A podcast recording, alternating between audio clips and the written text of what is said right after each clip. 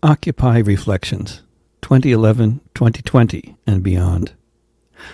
You can also find this in both written and podcast forms at davidrovics.com slash this week, as well as on Substack and Patreon. The 16th biggest bank in the U.S. has just suddenly and dramatically collapsed and is being bailed out by the federal government. This may or may not be a precursor for a cascading series of other bank collapses, but with subprime, aka variable rate, mortgages being more popular now than they have been since 2007, I smell an imminent financial crisis. this is not the only thing that makes me think about Occupy Wall Street, and the autumn of 2011 especially, but it's one of them. Witnessing the fizzling out of another very youthful and multiracial movement that took over the streets throughout the U.S. more recently reminds me a lot of the last time I had that experience in the wake of Occupy. There were other nationwide stirrings of social movement activity in between the autumn of 2011 and the summer of 2020, most notably in the wake of the police murder of Eric Garner in New York City in 2013, that of Michael Brown Jr. on the street in front of his grandmother's place in Ferguson, Missouri in 2014, and in the wake of Donald Trump's election a couple years later. But the further into the future we get, the more perspective I find that makes me want to reflect on the commonalities and differences between these two recent historical moments, the social movements that took place across the U.S. during the fall of 2011 and the summer of 2020. To be clear, it's not like things are dead right now in terms of social movement activity in the U.S. Of particular note are the many charges of domestic terrorism being leveled against scores of people essentially for trespassing in Atlanta over the past few days and weeks, and the police killing of one of the trespassers. More broadly, there's an upswing in grassroots union organizing across the country and various other signs of life, too. There are a number of other social movements that involved people organizing in every little corner of this country in relatively recent memory the global justice movement circa 1998 to 2003, the anti war movement of 2001 to 2005, and the immigrant rights movement in the spring of 2006 being three of them. But certainly for anyone alive today who is under the age of 30, the fall of 2011 and the summer of 2020 tend to stand out. The first thing veterans of most any social movement will say about it is, we didn't win. The rulers still rule, not us. Arguably, though, past social movements in this country, and so many others, have won a lot without winning lasting power. We could easily say that the social movements of the 1930s bore a great part of the responsibility for the fairly decent welfare state that existed for two generations following that extremely tumultuous decade, for example. Victorious or not, however, social movements are worth reflecting on for so many reasons. And the value of contrasting 2011 and 2020 is not just because of their temporal proximity to the present and to each other, but because they had a whole lot in common in terms of strengths, weaknesses, challenges, and perhaps lessons for the future. Both movements were responses to the realities which created them. In 2011, some combination of the ongoing legacy of the financial crisis that began to unfold three years earlier, inspired by the tactics of the Wisconsin uprising and the Arab uprisings that began in the previous winter.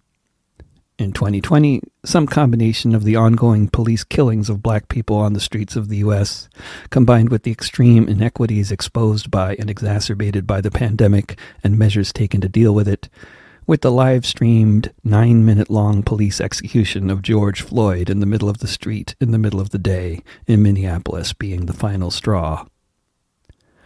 In the case of 2011, the initial protest on Wall Street was planned in advance and organized well. The expansion of the idea to include financial districts in small and large cities across the U.S. and beyond was not part of the original plan. Similarly, in 2020, Though the initial nationwide outburst was a direct response to the lynching of George Floyd, the months of sustained marches, acts of civil disobedience, and other activities were not necessarily anticipated in advance by many people. In both cases, what began as a local thing quickly became national, quickly started getting massive media coverage, quickly started being met with extreme police brutality, and quickly developed widespread popular support. My personal experience with both movements was in some ways similar and in others very different. In 2011, I was still touring all over the US on a regular basis rather than mainly in Europe. The gigs were still good enough for me to do here, and I was touring a lot. So in 2011, I played at 30 Occupy camps in different cities before I lost track.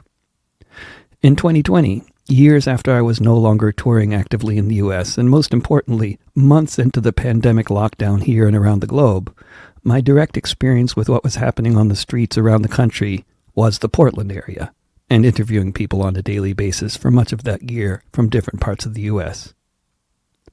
Partly because of the pandemic and the necessity for everyone to wear masks, live performance at events in 2020 was a lot less frequent than with previous social movements. There was plenty of music, which in Portland was largely provided by the Portland Sound Block, which was mainly one person who was a veteran of the global justice movement. On a couple of occasions when the police took or destroyed his sound system, he borrowed mine, Whichever sound system he was using, he played a wonderful soundtrack which provided a great combination of entertainment, encouragement, and education, with songs and speeches from throughout recorded history. But it was canned music, and although there were things happening literally every day for at least six months, at the peak of the movement, live music was only occasionally part of the proceedings.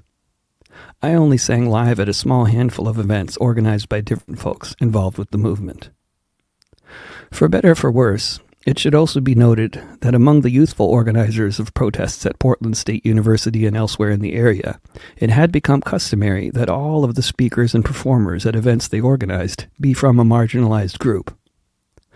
While there are so many good reasons to have a policy that emphasizes voices from marginalized groups, having this kind of policy where folks like me are allowed to provide the sound system but aren't invited to sing a song or two did not help anything in any way that I could see. It just meant that rallies tended to have even less live music than usual, particularly since Trump's election. Occupy Wall Street, on the other hand, involved a whole lot of live music in all kinds of situations, though it was usually not amplified because of the human microphone tradition that basically developed by accident in New York City and then spread virally across the country. Several months before the September 17th protests in Zuccotti Park in 2011, I got an email from Justin Melito, who I first knew as a union organizer in Connecticut during the days of the global justice movement. There was going to be a significant event that day in Manhattan. Get there if you can.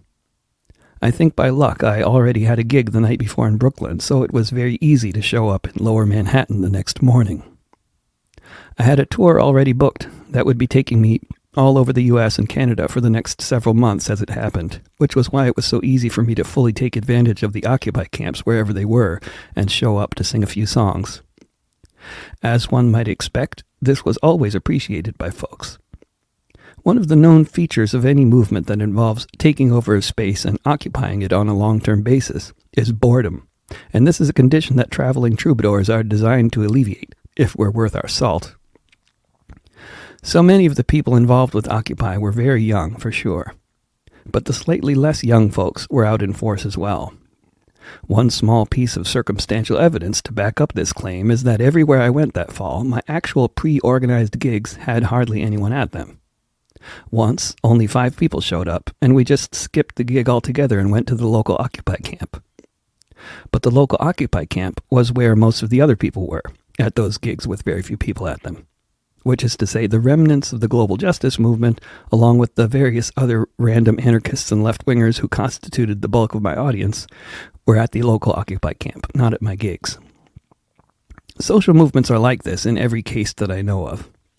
They're constituted by lots of new folks who have never been involved in one before, often because they were little kids the last time one happened, and lots of folks who are veterans of one or another of the social movements that have happened in living memory.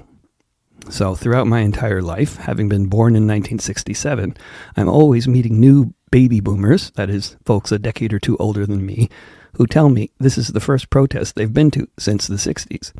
Someone is always attending the first protest they've been to since the 60s. As things heated up and got more organized in 2020, it was a similar experience for me in terms of hearing from folks I hadn't heard from since the global justice movement, along with hearing from lots of folks who weren't born yet when that was going on. Teenagers who had been following me on Spotify and were now organized under the banner of the Youth Liberation Front or another moniker and could somehow recognize my face in the dark with a mask on in downtown Portland. In 2011, although so many folks who had been involved with the global justice movement were also active on the streets to varying degrees, I very frequently encountered an orientation among people I talked to from this milieu who avoided much involvement with Occupy activities because they were put off by the attitudes of some of those involved with the movement, because of some folks who exhibited sexist tendencies or other problematic behavior. Which, of course, could sometimes be extremely problematic, as with society at large. I had been hoping, at the time, that all those who had been involved with shutting down World Bank and IMF meetings in the past would immediately see the connections with this viral movement against the 1% that it was taking public space at prominent key locations across the country. Some did, others stayed away. What impact this had on the movement, I have no idea, but I'm sure it wasn't positive. Mainly what ultimately ended Occupy, by my observation, was it collapsed under the weight of the combination of police brutality, trying to camp in the winter, and the vulnerability the movement had to getting overwhelmed by the magnitude of the crisis of homeless people in our society in need of all kinds of care, which a movement under constant siege by violent police could not seem to provide. In 2020, there were organized efforts, successful ones in some cases, to occupy spaces such as preventing the residents of a house in North Portland from being evicted but for the most part, the space occupied was the streets. So, although plenty of people involved with the protests were themselves living on the streets, at least here in Portland that's true, this movement was holding different kinds of spaces than Occupy had been. Aside from the common massive problem of police violence and provocateurs of all sorts, many surely paid agents of the state, creating problems and trying to sow division, the movement in 2020 differed from 2011 in terms of emphasis and aims, at least in the minds of many. With the dichotomy between the 99% and the 1% that was the essence of Occupy Wall Street, although it was often said that the movement lacked any clear goals, the basic emphasis on systemic change to the severe inequalities of American capitalism was inescapable. It was in the very meme itself. Although the movements of 2020 included lots of people focused on ending evictions for everyone and refocusing on the housing crisis in light of the sudden mass unemployment that came with the pandemic slash lockdown, the biggest emphasis, especially in terms of media coverage, was around Black Lives Matter and racial justice. For certain elements of the movement that had gained particular prominence in the wake of Trump's election, this took the form of what became known for white allies as doing the work of reconciling our racist upbringings with our anti racist beliefs.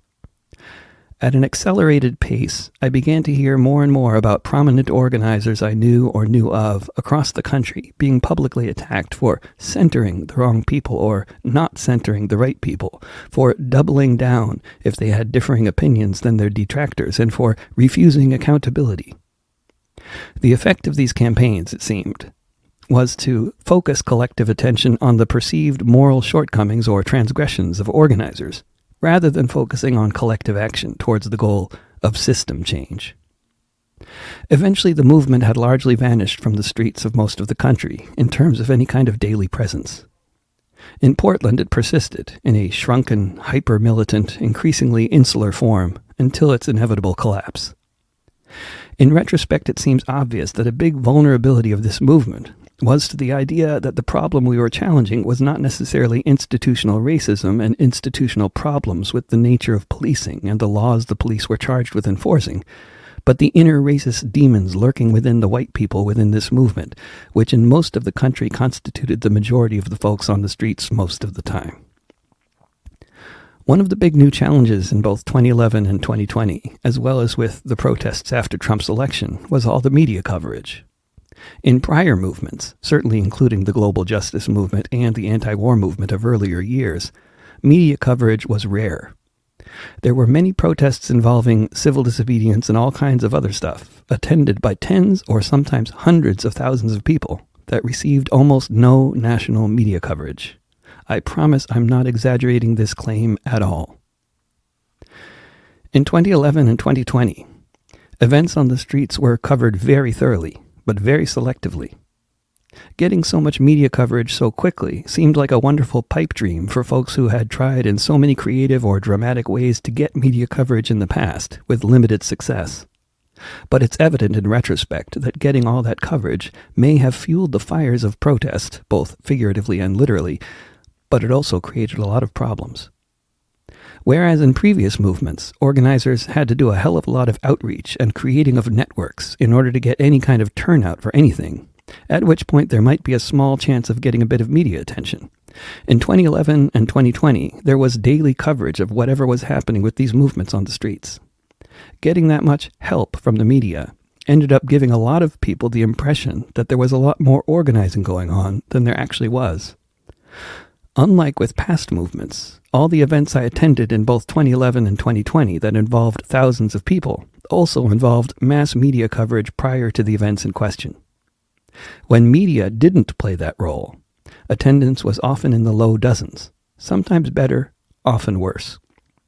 There were local exceptions to this rule, but overall, across the country, that's how it was, by my observation. When a social movement receives this much attention and posturing from politicians trying to appear supportive of the movement, as was the case particularly among many Democratic politicians in both cases, and the movement receiving so much attention is largely a spontaneous, leaderless uprising, the result of this kind of imbalance is the media and the politicians end up having tremendous control of the narrative of the movements. So in 2011, the media narrative was these young activists mean well, but they don't really know what they're trying to accomplish.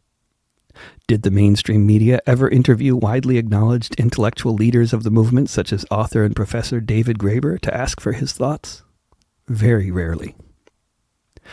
In 2020, intellectuals already popular in the liberal end of the corporate media spectrum were essentially appointed movement representatives. And so we heard endlessly about the importance of better police training and learning about overcoming racial prejudice within ourselves and understanding our inner biases. Largely absent from the media coverage were the voices of anti capitalist anti racists. There was more historical racism coverage than ever, owning up to the persecution of groups such as the Black Panther Party 50 years prior, coverage which painted this as a historical wrong, but almost never did we hear perspective from surviving members of this group, or why so many of them are still in prison today. In both 2011 and 2020, blanket media coverage helped make a sustained national movement out of what might have been a comparative flash in the pan. While all the coverage served a useful purpose for the media, different purposes depending on whether we're talking about corporate liberal or corporate conservative media. Once the coverage wasn't seen as useful anymore, it stopped, and with it, most of the marches did too. If I could predict the next uprising, or if I knew the formula for instigating a successful one, I'd do that, and so would a lot of other people. But whatever's coming up, perhaps in the aftermath of the latest financial crisis that seems to be looming, Hopefully, it can be a movement that learns from the shortcomings of the last ones.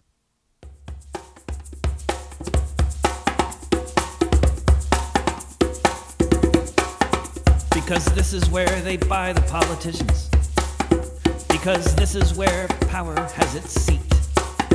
Because 99% of us are suffering at the mercy of the madmen on this street.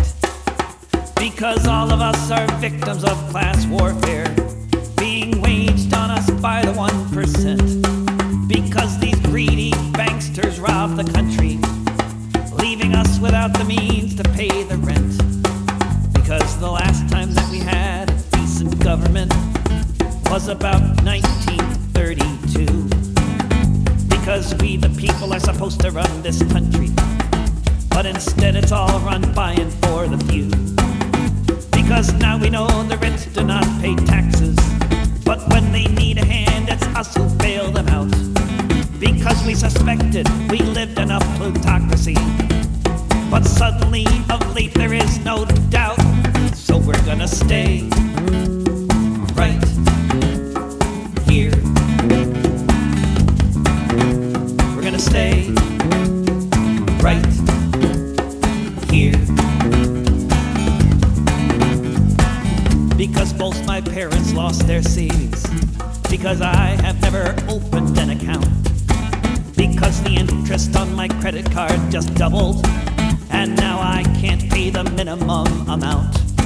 Because these budget cuts are just immoral. That our schools as overcrowded as they are. Because there are no buses where I live. But I can't afford to drive a car because so many of us don't have health insurance. The rest of us have it, but it sucks. Because the rich are flying in their private jets while the rest of us are slogging through the muck. Because capitalism isn't working. This system has just failed to produce. Because the 1% are prospering while the rest of us just suffer their abuse. So we're gonna stay right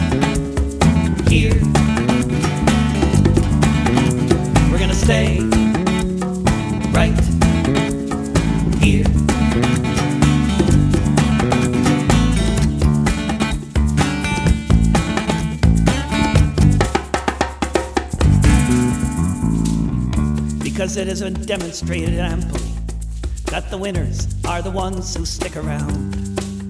Because this world should belong to everyone, not just the banksters who had smashed it to the ground.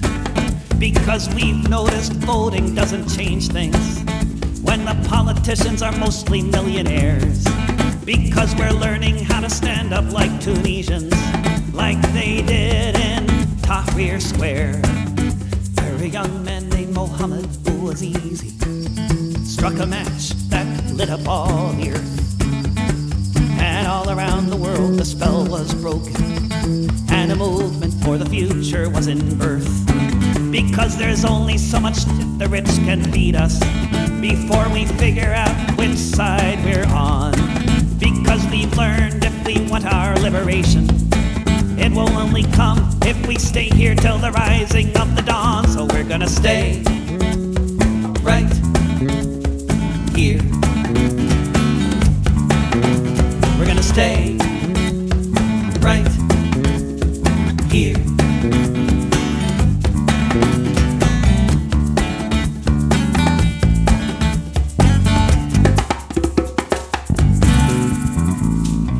Because corporations are not people, and we can't just let them choose. Because if we leave our fate to them, then all of us will surely lose. Because the climate clock is ticking, and we can't just leave our world behind. Because corporate rule isn't working, and it's time for humans' hearts and minds. Because you can't take it with you. Because the rich just do not care. Because it doesn't matter how much you make, but how much you can share. Because these moments don't come often. Because we want truly to be free. Because we know what really matters.